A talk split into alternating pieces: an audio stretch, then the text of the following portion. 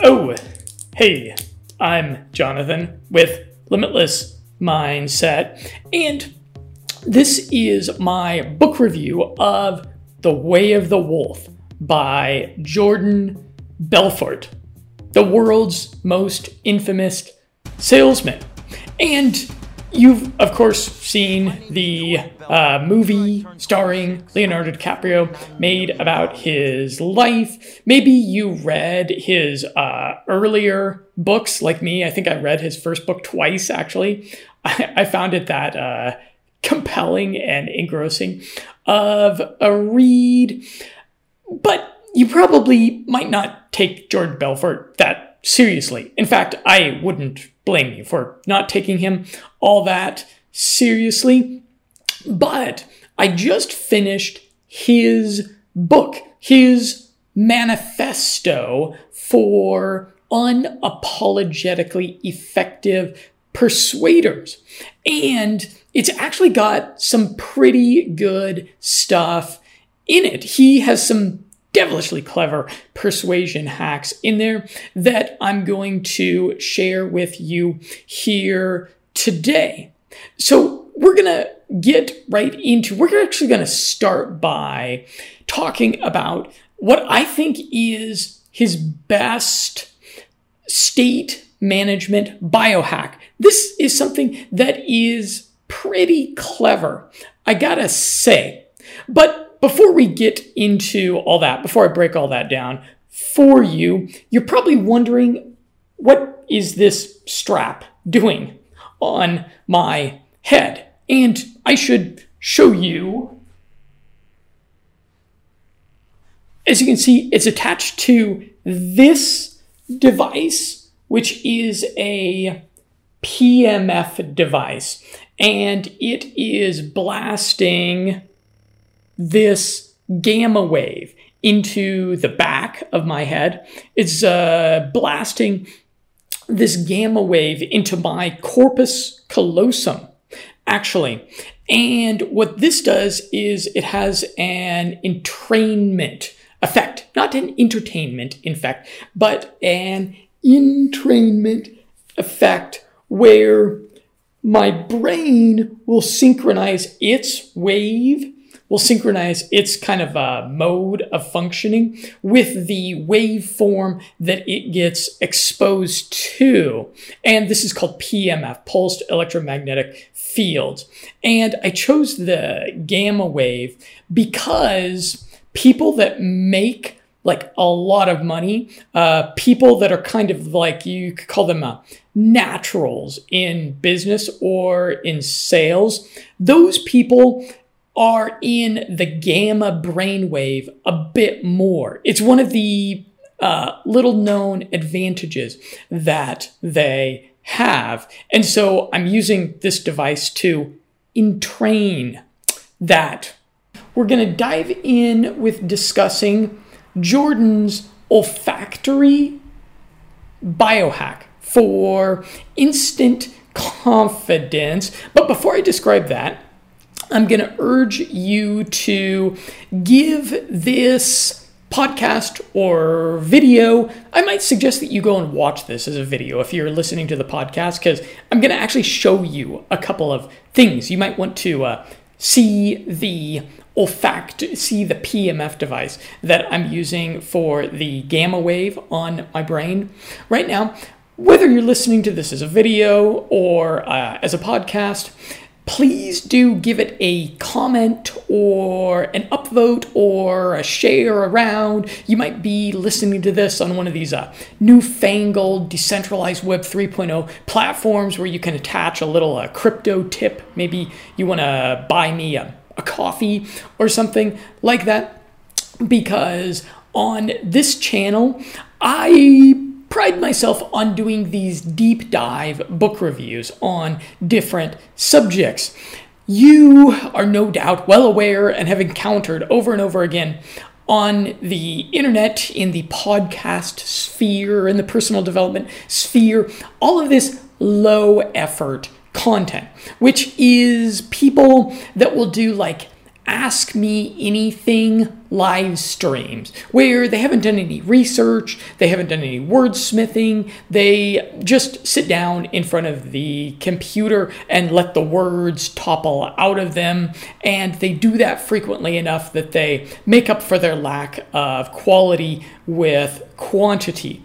And that's not what I'm about. What I'm about is reading meaningful books uh, and then going a little bit deeper into those books and thinking about them and writing up a review of those books and adding some of my own thoughts and ideas to them and doing some experimentation on top of that and then putting together a podcast or a video like this for you that is a higher density of value and information that you can take and go and use. And it does entail more work on my behalf. So if you think that's kind of like a format of uh, meaningful educational content that you'd like to see more of, then hey, reward me in just a little way, however you find appropriate. Comment, upvote, share, maybe a five-star rating and review of this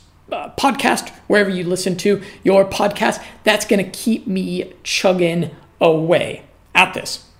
And I guarantee you, you're going to want to listen to this book review in completion, because at the end, I've got uh, a super simple, a surprisingly simple and effective template script for getting through the gatekeeper. When you're doing those telephone sales, I've got a, a script that'll get you. You will fly right past those, those gatekeepers that are, you know, holding you back from uh, making sales and talking to decision makers.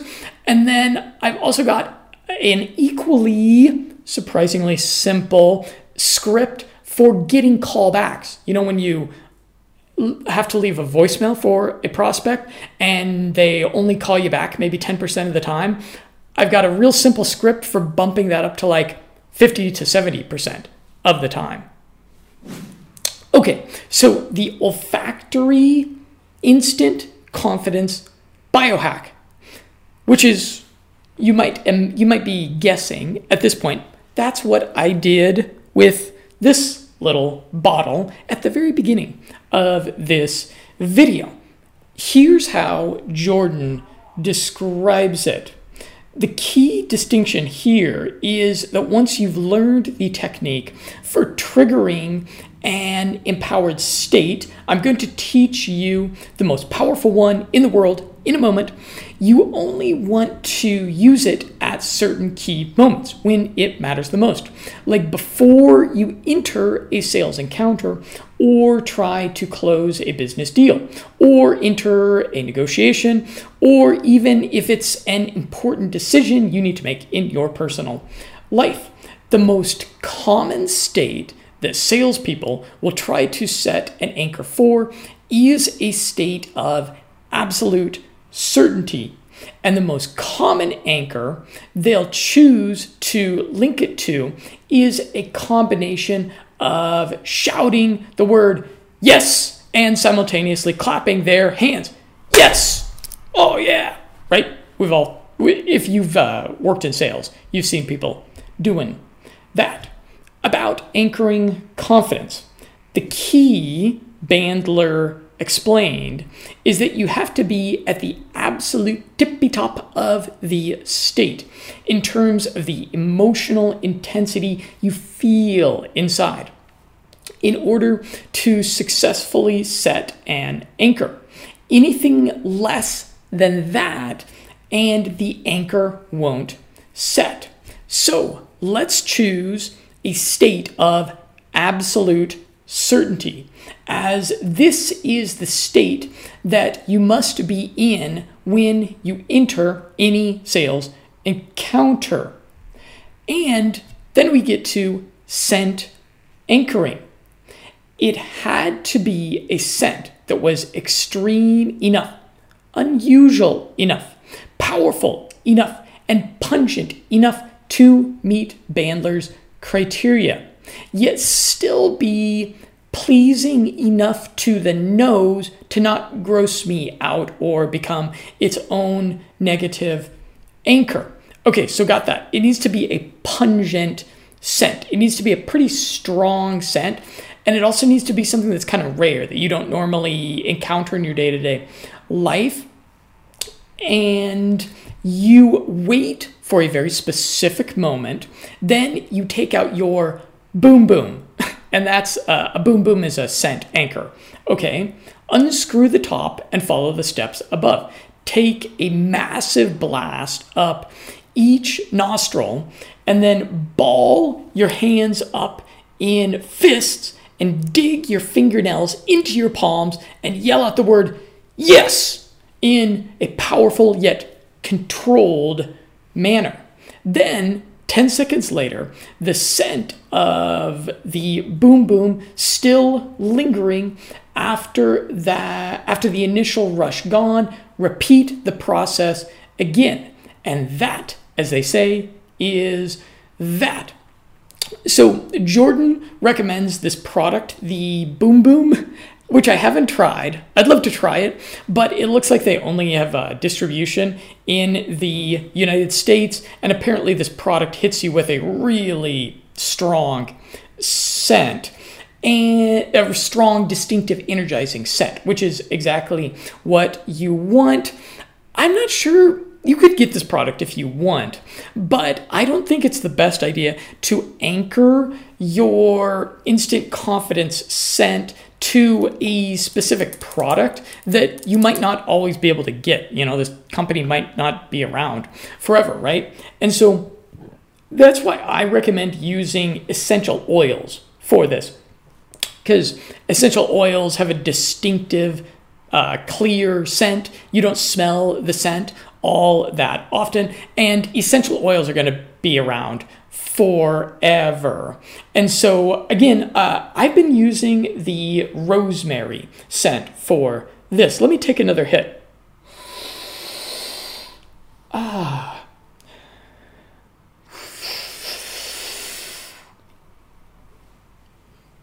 And I'm actually not sure if rosemary is the best. I may change that up because there are some essential oils that do have stronger scents. I asked some essential oils experts about this, and they named patchouli, frankincense, eucalyptus, and ylang ylang.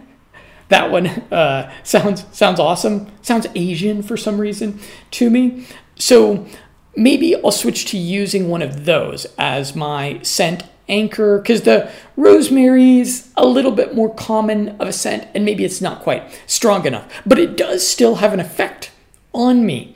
In the past for this, I've also used an old cigar. Like if you get a cigar in one of those metal cases, the metal case does a pretty good job of insulating the scent, and you you don't put the cigar in a humidifier. You just you just leave it in a drawer or whatever, and it will predictably dry right out, and then it'll have this this old dried cigar scent.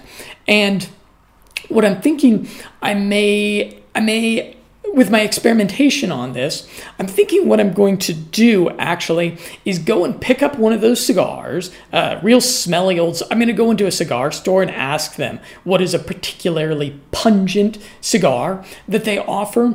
And then I'm going to let it dry out. And then I think I may switch to frankincense. And then what I'll do is I'll add frankincense.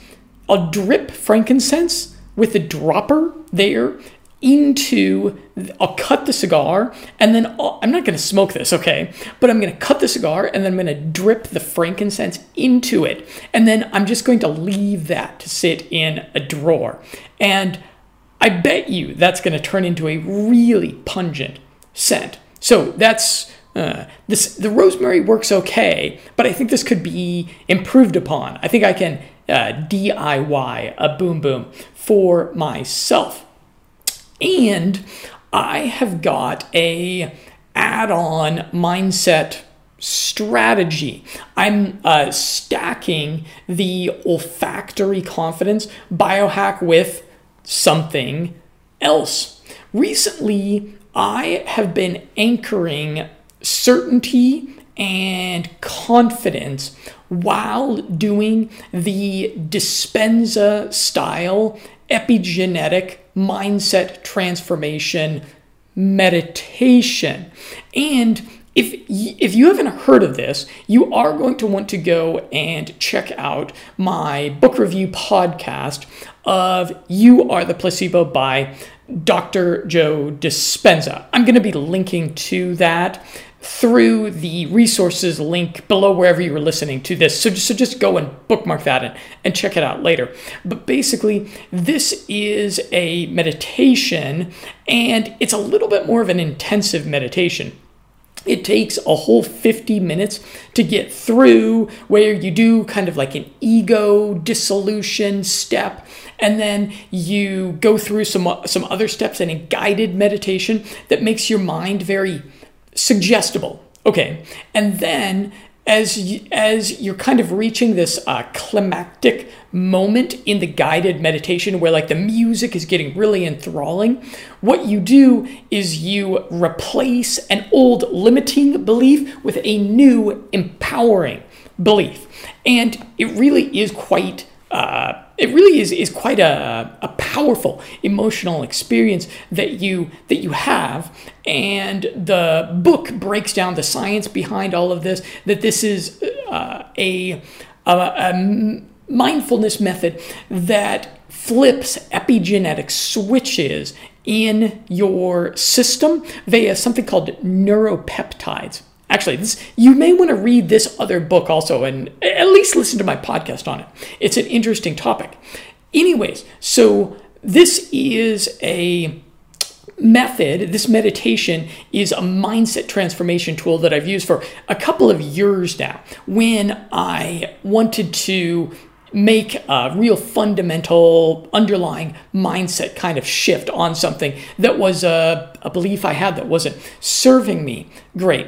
And so when I read this book and I revisited the topic of the olfactory scent anchor, I said to myself, you know, when I sit down and I do my epigenetic mindset transformation meditation, I find myself in this state of supreme confidence. I find myself in this emotional, uh, an emotionally empowered state. Like sometimes while I'm doing this meditation, I uh, I yell, I throw my hands in the air. I, I really get into it during this. Med- it's really a pretty cool meditation. You should you should try it. You owe that to yourself. But I thought to myself, what I should do is, as I'm reaching that emotional climax of certainty in the Dispenza meditation, I should anchor that, because it's not like I'm closing five thousand dollars, ten thousand dollars, one hundred thousand dollars deals uh, every week, or even every other week, or even uh, once, or even every every month.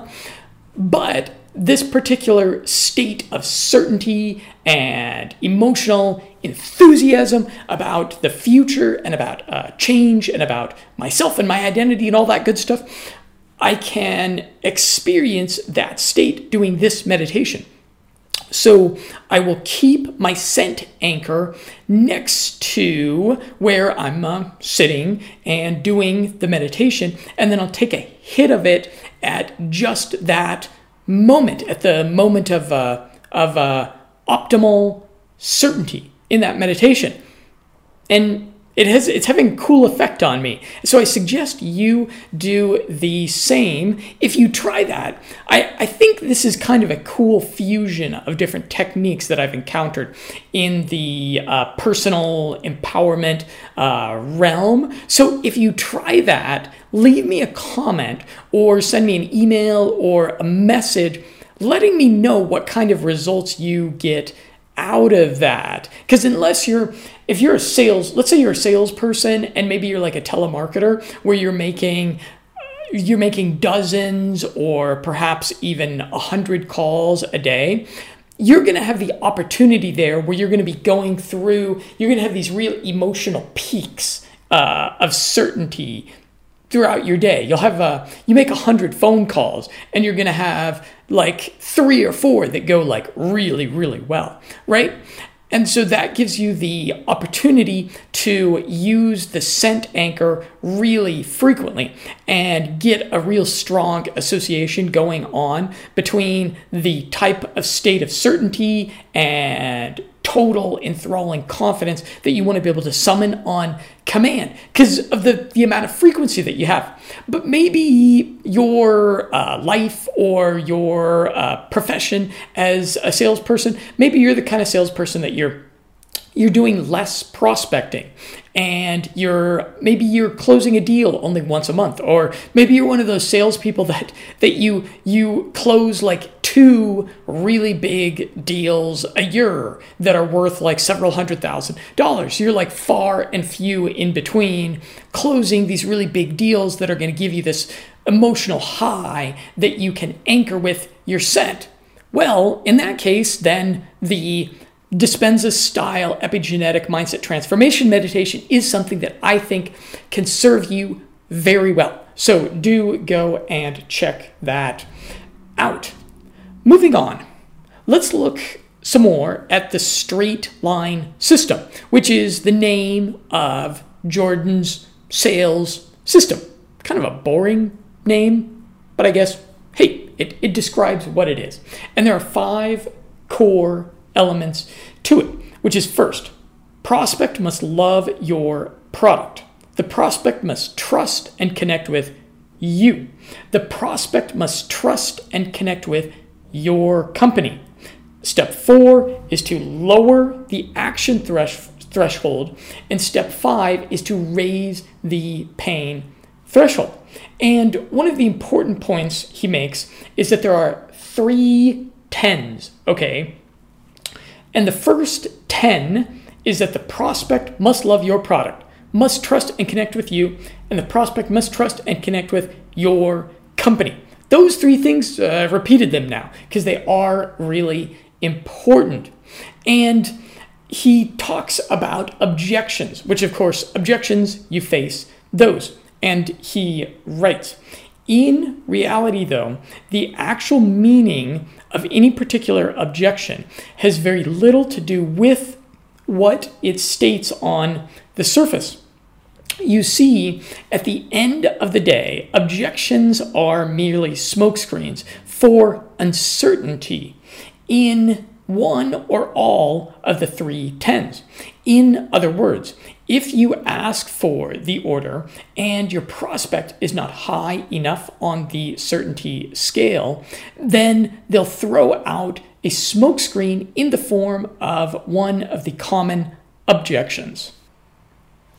And if you've been in sales, you've certainly heard this sentiment before, which is which is that uh, like objections are not really objections. That that when you get hit with one of those common objections, like I need to talk to my wife about it, I need to talk to my business partner about it, I need to think it over a little bit more, I need to do a little bit more research on this, I need to I need to read the entire pamphlet for whatever you're selling, that that's not the real objection. That the real issue is this lack of, of certainty. And personally, I've got kind of mixed thoughts on this. I, I think it is important to be empathetic with the prospects, with the people that we're selling to, right? I don't think we should uh, just try to run over and skip over the uh, legitimate concerns that they might have. But I, I do think probably a lot of times in sales, the objections we get are probably not legitimate. And I think back to when I was a salesperson selling uh, brand new Toyotas at the Toyota dealership there in Denver, Colorado. I think I was about nineteen years old at the time. And I remember this guy came in on like a Tuesday morning. I think he had like a little bit of time off of work in the morning, and he wanted to look at those beautiful brand new Toyota trucks. Ah, oh, to- Toyota trucks are, are are a thing of majesty. They are mechanically engineering. They are they're an amazing thing, amazingly reliable. And so he he's like, I just want to take a look at. I just want to take a look at some of these new trucks. And and but he emphasized to me, he was like, I'm not buying anything today. I'm not doing anything today because uh, my wife doesn't even know I'm here. And there's no way, man, that I would buy a car without my wife being here. You know, because we, we respect each other. We make uh, these uh, house significant household financial decisions. We we, we make all these kind of decisions uh, very carefully uh, with with each other. He was he was singing me that whole song all the way out to the truck. But then, oh, once he laid eyes on. Uh, And what was it, a, a Tacoma, one of those Toyota Tacomas, one of those beautiful brand new uh, uh, V six cab Toyota Tacomas, he he had to drive it, you know, you got to drive it. And he had just enough time to drive it. And so he drove the car, and then I just went through the uh, test close where I say, you know, hey, if we can make all the details here, line up for you, is this the car that you want to drive home today? And he was like, yes. And uh, yeah, sure enough, sure enough, he he he arrived on the lot, and then about two hours later, he had, uh, I believe, did he trade in his old? I forget if he traded in his old vehicle, but yeah, this guy who was uh, convinced he wasn't going to buy anything, once he reached that one hundred percent certainty on the car, and I'm not sure if I had a ton of rapport with that guy, but he was he was he understood that I was it was a credible dealership. It was uh it was. the best car dealership in the state by far. So we got him there on certainty, and then his objection about asking his wife's permission. Well, his his wife sure got a surprise when she uh, got home from work that day. Anyways, moving forward, let's talk about future pacing. This is an important topic. We call this technique future pacing, and it serves as the very backbone of how we move someone emotionally. When you future pace someone, you're essentially playing out the post-buying movie in the best fashion possible, allowing that person to experience your product's amazing benefits right now, along with the positive feelings they create. The prospect's needs have been filled. Their pain has been resolved. Any itch they had has been scratched, and they're feeling wonderful as a result of it. In short, future pacing entails running an imaginary movie through your mind where you get to see yourself in the future, having already achieved a certain outcome. The result is that you get to experience the positive feelings associated with a future achievement right now. So this is a thing in sales that can be beneficial, where if you find out a little bit about the person and about how what you're selling might match up with their needs, then you can describe to them this this beautiful future that is there in the uh, this this this beautiful bright future that they can have with your product in their life. Next topic that the book spends a fair amount of time on is the first four seconds, and the first four seconds in sales and really in life in general, they really matter. Here's what Jordan has to say. During a phone call with a prospect, you have a bit longer. You have four seconds to make an impression. To be clear though, even when you're in person, it still takes four seconds before a final judgment gets made. The difference is that the prospect starts sooner when you're in person. Literally from the first moment the prospect lays eyes on you. But either way, whether in person or over the phone, there are three things you need to establish in those first four seconds of an encounter if you want to be perceived in just the right way. Okay, so this is pretty important. three things that you need to communicate about yourself, and you need to do it right away. And they are, number one, you are sharp as a tack. Number two, you are enthusiastic as hell. And number three, you are an expert in your field. And Jordan writes, those three things absolutely must come across in the first four seconds of a conversation. Otherwise, you set yourself up for a major uphill battle. Now, in truth, if you screw up the first four seconds, you have another ten seconds at most to play catch-up ball. But after that, you're completely done. It's basically a lost cause. You can't influence anybody. Boy, that's something to think about. The first four seconds are that important, especially if you're communicating over the phone. And I was thinking a little bit about this, that I think this is one of these things that's probably uh, changed a bit now with the uh, ubiquitousness, ubiquity of all of our voice over I P Uh, technology. Like nowadays, people are using Zoom and Skype to do a lot of phone call, to, to do a lot of their communi- their business communications. And people are using YouTube even. You know, like if you're a realtor, then you, the first impression that people may, that many people may get from you is not talking to you on the phone, but seeing a YouTube video of you uh, touring the property, or a little YouTube video of you on the website or whatever.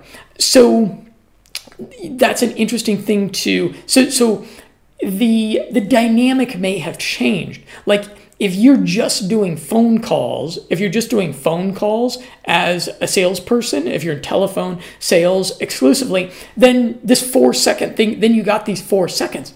But if you're doing something where you're talking to people on Skype or Zoom or using YouTube, then you're almost kind of like a uh, like a salesperson that appears on a car lot. You know, you can imagine a car sales per, car salesperson.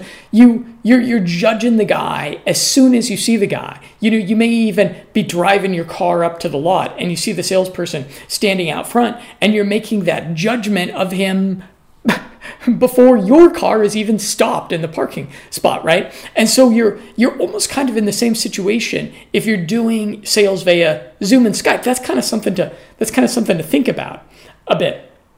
And in the book, he describes, he makes the case in the book that you want to speak a little bit faster.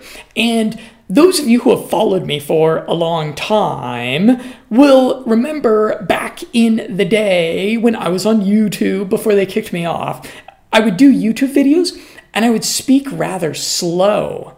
And I would speak slow because, oh, I thought that it made me a little bit more clear and easy to understand. I, I started doing YouTube videos like kind of around the time that I started being a digital nomad and going to live in other countries. And I would note that like people in other countries would sometimes appreciate me more when I would speak more slowly with very precise enunciation of my words. That made it easier for them to understand me. But if you're speaking in so in your native language to some other native speaker of that language, then you want to go a bit faster. It establishes you as sharper, as being enthusiastic, because when you're enthusiastic about something, then you talk fast about it, right? Because you're you're excited about it. You've got all sorts of emotions and words just erupting out of you about it. And then if you're someone who's a true expert in your field, you can imagine a real expert, that person has got like a lot of pe- things going on. That person doesn't have like two hours to have a, a lackadaisical conversation with some random person on the phone, right? Uh, a true expert in their field has got like, they got like ten minutes to spend on you, and then they're they're moving on to the next thing. So that's one of the takeaways that I got from the book is you want to you want to speed up a bit with uh, your speaking. Again, unless you're talking with someone who is maybe English isn't their first language, then you probably want to slow down a bit. Okay, moving on to tonality and body language. You'll be judged by your cover, as in don't judge a book by its cover. Here's what Jordan says. The things a person will internally debate start with a very basic observation, your appearance. They'll then make a snap decision about you as a result of that. It's like we discussed in item number one in the on the syntax. They'll be debating things like how clean cut you are, if you're well dressed or not, how much jewelry you're wearing. It all goes back to judging a book by its cover. How someone dresses, how long their hair is, how they groom themselves, how they shake hands. It all makes a huge difference in how we're perceived and, for that matter, how we perceive other people. And so Jordan, um, in the book uh, with data and research, he again explodes this uh, myth that our uh, mothers and elementary school teachers tried to uh, indoctrinate us into, which is that, you know, oh, you should judge people. You're, you shouldn't judge people based on appearance. You should, you know, get to know people and then, you know, make your judgments and assessments of them as you're getting to know them. And and nobody nobody does that in real life. People people are judging you uh, in first four seconds, in the first uh, second, based upon the way that you look. And this is why on Limitless Mindset, I've done a lot of content on the subject of life hacking your appearance. And I've got, uh, yeah, go and check out the website. Check out, I will link to the chapter in my book that I did on life hacking your looks. And then I've got, oh, a bunch of different biohacks for, uh, for beauty, okay? And all this stuff really will pay you back in dividends. All this stuff really will R O I, especially if you are in sales. Okay, let's talk about spatial awareness. If you're a man selling to another man, then you want to do what's called cornering off, meaning you want to stand at a slight angle to another man as opposed to in front of him. Okay, you see right here, see how I'm ang- how I'm uh, angling off to you. This is the, if you were a man, and uh, statistically speaking, you probably are a man as a as a as a follower of my of my channel. I think uh, I think my audience is a maybe a little bit of a sausage fest. Um, and I'm going to take off this because I finished my uh, gamma wave entrainment session with my P M F device. So yeah, so men should corner off with each other. Like this. Got it? And he writes, when a man faces another man, it creates a feeling of conflict and hostility. It instantly takes the men out of rapport. So what you do to avoid this is you corner off with the other man, meaning you shift your body position so you're at a slight angle to him, which has the effect of immediately disarming him. He writes about eye contact. Speaking of eye contact, here's an interesting fact. If you don't make eye contact, at least seventy-two percent of the time, people don't trust you. So yeah, if you're, you've probably heard before, make more eye contact with people. But there's a balance to be struck with this. If you're making one hundred percent eye contact, you're going to kind of, you seem like kind of a weirdo. You seem like kind of a psycho if you're doing one hundred percent eye contact. And so Jordan says, aim for seventy-two percent, which is, uh, what's the old expression? Uh, uh, aim small, miss small, right? So, so seventy-two percent, shoot for seventy-two percent, and you'll do, you'll do pretty okay with the eye contact. Moving on to tonality. You see, after millions of years of evolution, the human ear has become so adept at recognizing tonal shifts that even the slightest one can have a dramatic impact on the meaning of a word or phrase. A power whisper comes from deep in your gut. Give your solar plexus a few quick pats with the palm of your right hand. That's the spot I'm referring to when I talk about your gut. A whisper from here creates the perception that you're saying something that has extra importance to it, that you really mean it. Just always remember to never stay in one tonality for too long, or else the prospect may become bored. And some more tonality tips. A salesperson should never address their prospect in an overly formal manner. Instead, the salesperson should address the prospect in the way they would respectfully address a friend. So you want to establish some balance. Again, you don't want to be overly formal, but you also don't want to be like, hey, buddy, hey, buddy, hey, hey, buddy, old pal. You don't want to be quite on that level with it. And as far as tonality, the uh, book obviously comes up a little bit short as far as learning tonality, because it's a book, you can't really hear them.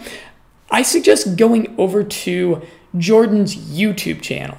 And on his YouTube channel, he's got a bunch of videos about the tonality subject. In fact, I think I link. Yeah, I do. I link to that very subject.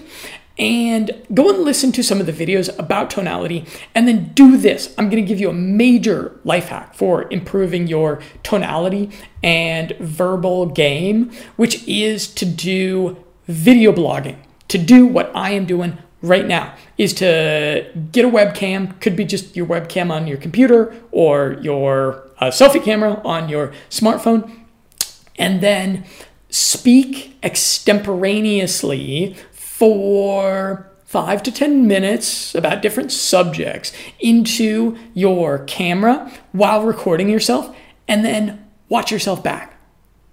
Or you could uh, you could even listen to yourself. Uh, instead, I don't know, instead of listening to podcasts or YouTube, listen to yourself talking about these topics, and try to do this for like for like five days. Do do five of these a week, okay? Five of these a week for about a month of listening to yourself, and you will really improve your verbal game. You'll notice all these little uh, tics and all these little uh, verbal imperfections, kind of these, these verbal bad habits that you've got, and, and we've all got them. But if you listen to yourself speaking extemporaneously, you will have to hear these over and over and over again. And you'll work, you'll become more conscious about cleaning those things up. This this this will help quite a bit. This is, uh, Jordan doesn't talk about this in the book, but this is something that can uh, probably improve the communication skills pretty dramatically of most salespeople, because most salespeople are not also vloggers. Okay, next, let's start with the airtight logical emotional case. This is a phrase I really liked. Whether it's in person or over the phone, the strategies you employ and the outcomes you desire will always be the same. You'll use words to influence your prospect's conscious mind, and tonality and body language to influence their unconscious mind. And the outcome of the former will be an airtight logical case, and the outcome of the latter will be an airtight emotional case. So yeah, it's important to keep that in mind. Uh, none of us are Vulcans. We are humans. We all have emotions that, that sway us pretty dramatically in our decisions. But we also, many of us, many of us have some rational, logical capacity. And so as a salesperson, you need to build that airtight logical, and emotional case, using both your words and, and uh, powerful informational arguments, uh, logical case for things, and then also using the body language and the tonality. And uh, boy, if, you, if you're selling something like a, a beautiful Toyota truck, then that sure helps you. That sure helps you there in the emotional department. Okay, let's talk now about something that I think uh, salespeople are often really frustrated with, which is time wasters. And how do you avoid time wasters? Here's what Jordan says. Having no idea that between thirty and forty percent of their sales funnel is filled with professional time wasters disguised as buyers in power.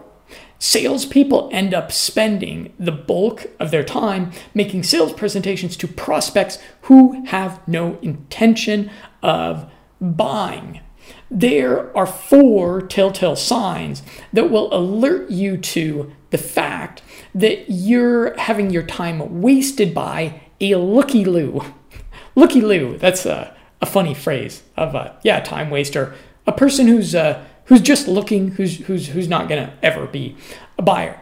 And so, number one, they tend to ask lots of questions that they seem to already know the answers to. Okay. Number two, they make it a point to kick the tires of whatever it is you're selling, almost to the point of over-kicking them. Okay, number three, they let out a large number of oohs, ahs, eh, mm, yups to reinforce the sense that they're genuinely interested. So yeah, this would be a thing where you want to kind of pay attention to people's communication style and see if they're the kind of person who's naturally, if they're like, oh, yeah, yeah, oh, yeah, mm-hmm, yeah, oh, mm, mm, mm-hmm. If they're, if they seem to be doing that a lot, normally, if that seems to be their baseline, then that's okay. But if they do that a lot, once you're describing the product, then that's kind of a red flag. And then number four, when asked about their finances, they either become boisterously overconfident or unnecessarily vague. Okay, that's a useful point. Boisterously overconfident. We've all ran into this. The guy who's like, oh yeah, oh, I could spend a million dollars on it if I wanted to. Or you run into the person that's like, well, uh, yeah, we're gonna have to double check uh, with our accountant on this on this one because uh, we have a, uh, you know, it's uh, it's the third quarter of the year, and so uh, yeah, we just need to look at a couple um, things uh, in the financial department. That's a red flag that this is a time waster. Whereas the person who's genuinely interested is going to be like, uh, you know, we have uh, about a fifty thousand dollars budget for for this. Okay. So moving forward, always ask permission to ask questions. Plain and simple. Unless you ask permission to ask questions, you run an extremely high risk of being perceived as the grand inquisitor type instead of a trusted advisor. And the grand inquisitor type does not care about you, nor are they just like you, which are the two driving forces behind getting into rapport. However, the good news here is that all you have to do to avoid this outcome is to remember to always ask permission to ask questions. It's as simple as that. Jordan writes about active listening techniques. Nodding your head while your prospect is speaking. This shows that you understand what they're saying and that you are on the same page as them. Narrowing your eyes and compressing your lips while nodding your head slowly when your prospect is disclosing an issue that's very important to them. Narrowing your eyes even more while compressing your lips more intensely if the above topic deals with one of the prospect's pain points.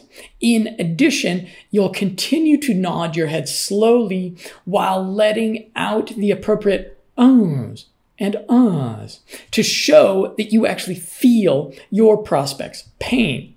Leaning forward when you ask an emotionally charged question, then continuing to lean forward while your prospect answers, while also using the active listening techniques I outlined in number three. And then number five is leaning back when you ask your customer a question that's grounded in logic, okay, and continue to lean back and nod your head in understanding and scratching your chin thoughtfully while your prospect answers.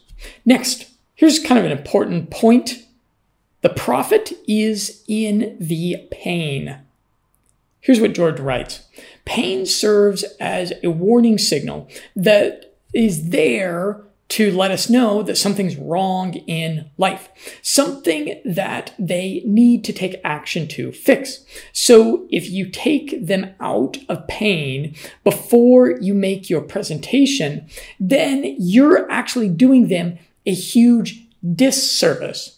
In other words, when a prospect reveals their pain to you, you don't want to jump the gun and saying, oh, great, no need to worry now. My product is going to take all your pain away. So there's no longer any reason to feel bad anymore. Just sit back and relax while I explain everything to you. If you do that, then you're shooting yourself in the foot in a massive way. Instead, you want to amplify their pain by asking them a series of follow-up questions that actually future pace it, forcing them to experience the reality of being in even greater pain at some point down the road if they don't take action now to resolve it. So yeah, remember that. The profit is in the pain. Or perhaps put less diabolically, the profit is in assuaging their pain in due time. Okay. And he makes a good point about disqualifying prospects. He writes, remember, today's unqualified prospect can be tomorrow's perfectly qualified prospect, and the amount of goodwill you establish by sending them somewhere else is incalculable. In fact, I've had situations where I did just that, and before I could even leave the table, the prospect started calling their friends to drum up business for me. So that's kind of a, a good point about having overall an abundance kind of mindset, is that as a salesperson, you should be looking for reasons not to sell to them. You should be looking for reasons to say, oh, you know what? What we have is not really the best thing for you. You should actually go and spend your money with someone, someone else, to be, to be frank. And that'll actually be a better decision for you. And it's just, it's shocking to them that someone's actually looking out for their well-being.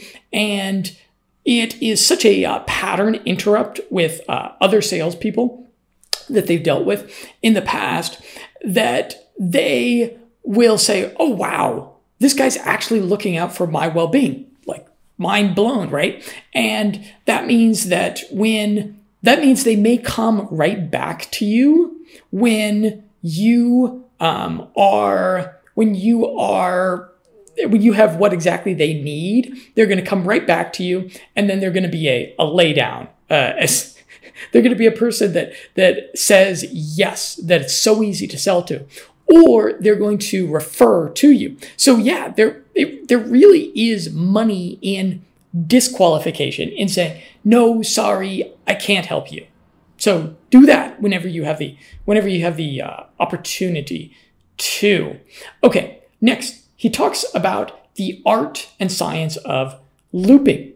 In many ways, the art of looping is the so-called secret sauce to the straight line system, or at least to the back half of it, as it allows a salesperson to increase a prospect's level of certainty in small increments, as opposed to all at once. In other words, each objection creates the opportunity to loop, and each loop results in a further increase to a prospect's level of certainty. As each loop is completed, the prospects find themselves that much further down the line, and you're much closer to the close. For example, here's the, here's the line that Jordan gives, and it's pretty good. I hear what you're saying, but let me ask you a question. Does the idea make sense to you? Do you like the idea?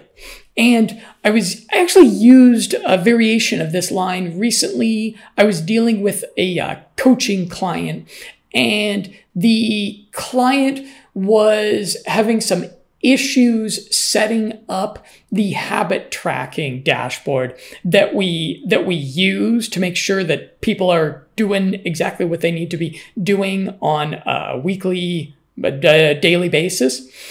And so I asked several times. I was trying to figure out if if they really hated the the the using the dashboard, if they didn't want to do that. And I was like, hey, look, I don't want to pressure you into using something you don't want to use. Let me know, do you like the idea of using this coaching dashboard? Do you like the idea? And they were like, yeah, yeah, yeah, yeah, I like the idea. I had them repeat that like a couple of times, and then to make sure that I got them on board with using the system that uh, is most effective for what I do there on that side of the business. So yeah, remember that idea. Do you like the idea? They're going to hit you with some sort of objection. And then you're like, okay, okay. Yeah, yeah, yeah, I hear what you're saying. I hear what you're saying. Good point. Good point. You know, yeah, you need to do your own research. But do you like the idea of what I'm running? Are, are we on to something? And then a lot of times when you when you say, do you like the idea?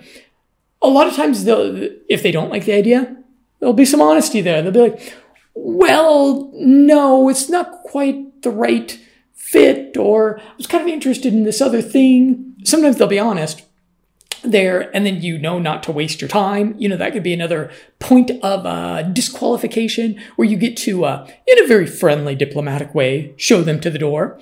Or that could be a place where they're like, yeah, I like the idea. And you're like, okay, okay, okay. Well, since, since you like the idea, since you like the idea, you know, don't misconstrue my enthusiasm for pressure when I say that you in the future are going to not regret this. The only thing that you're going to regret is that you didn't get it early enough. You see the idea? When you when you get them, uh, when you're pace leading them, then you can uh, bring them to the promised land.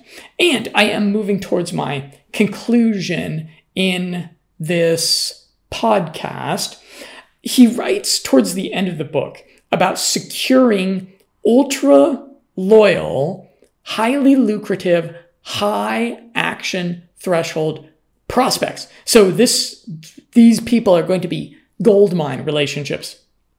And he actually describes his father, who you may remember from the movie.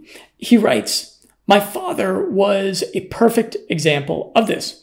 Growing up, I watched with fascination as he dealt with the same few salespeople to fill virtually all his needs.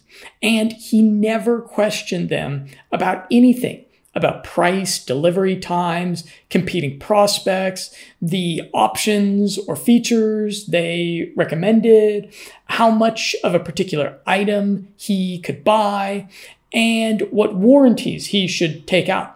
The bottom line is that he viewed each one of them as an expert in their respective field. He trusted their judgment on every level.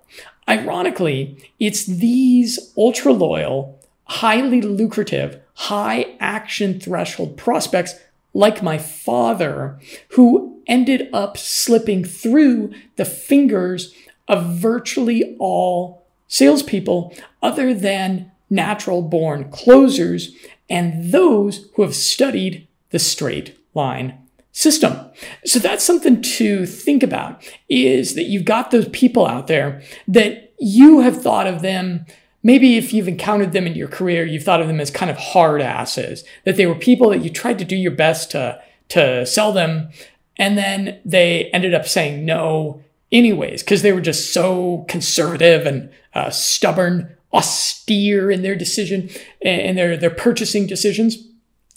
And these are the kind of people, the point he's making is uh, these are the kind of people that if you can close them, they will come back to you to buy, and they will trust you, and they will make your life easy as a salesperson in perpetuity for the foreseeable future, if you can win them the one time. So, so think about that. It's kind of like the kind of the difference between if you're, you know, if you, if if you're uh, if you seduce, say, a woman who is who's easy to seduce, um, you're not going to have her for very long.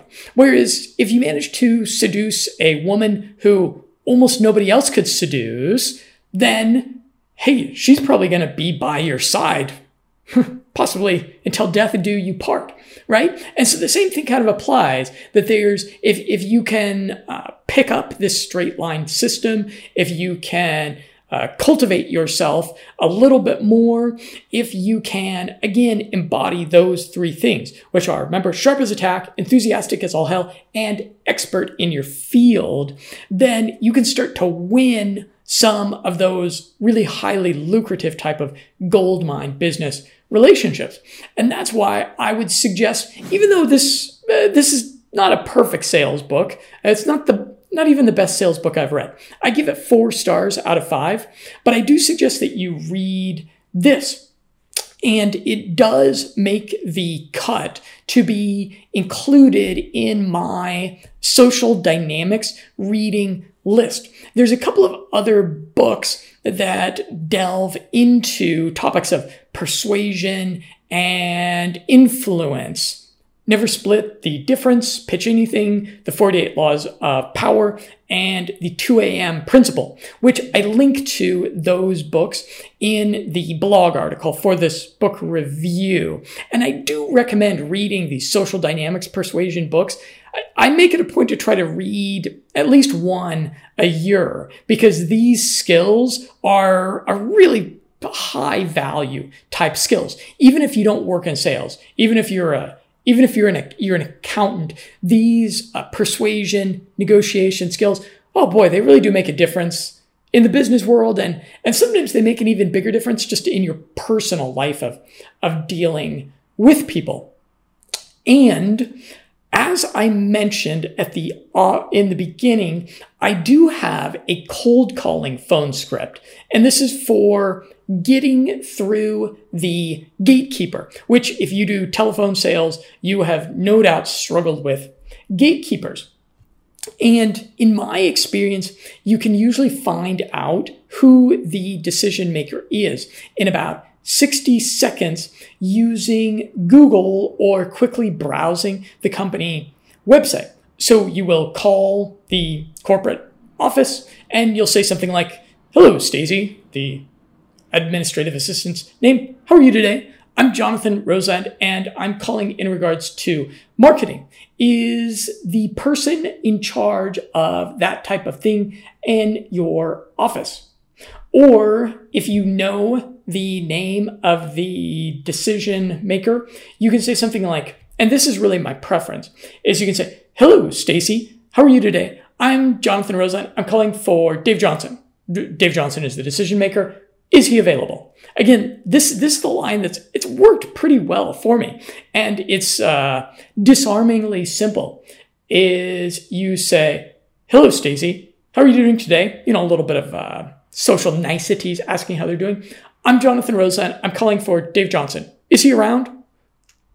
And I find that when dealing with small to mid-sized companies. This line works great because the directness and the use of my last name subtly indicates that the decision maker already knows who I am. It's important to deliver it with confident intonation.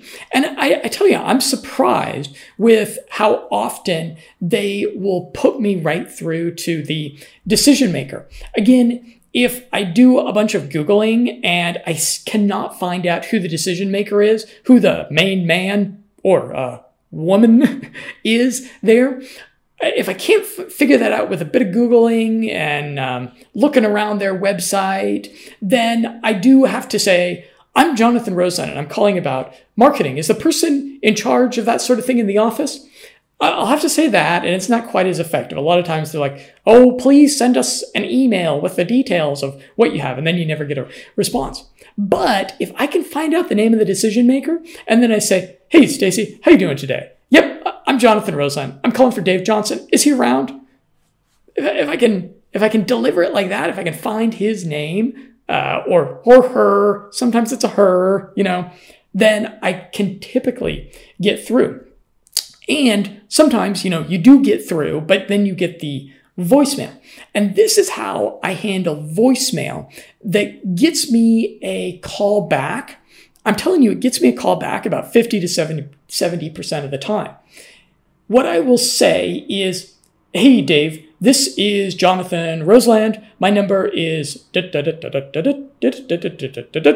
Please give me a call back at your convenience. And then I just hang up. And I'm telling you, I, again, I'll get fifty to seventy percent callbacks with that compared with ten to twenty percent of the time callbacks when I'm describing my product uh, or, or what I want to talk to them about.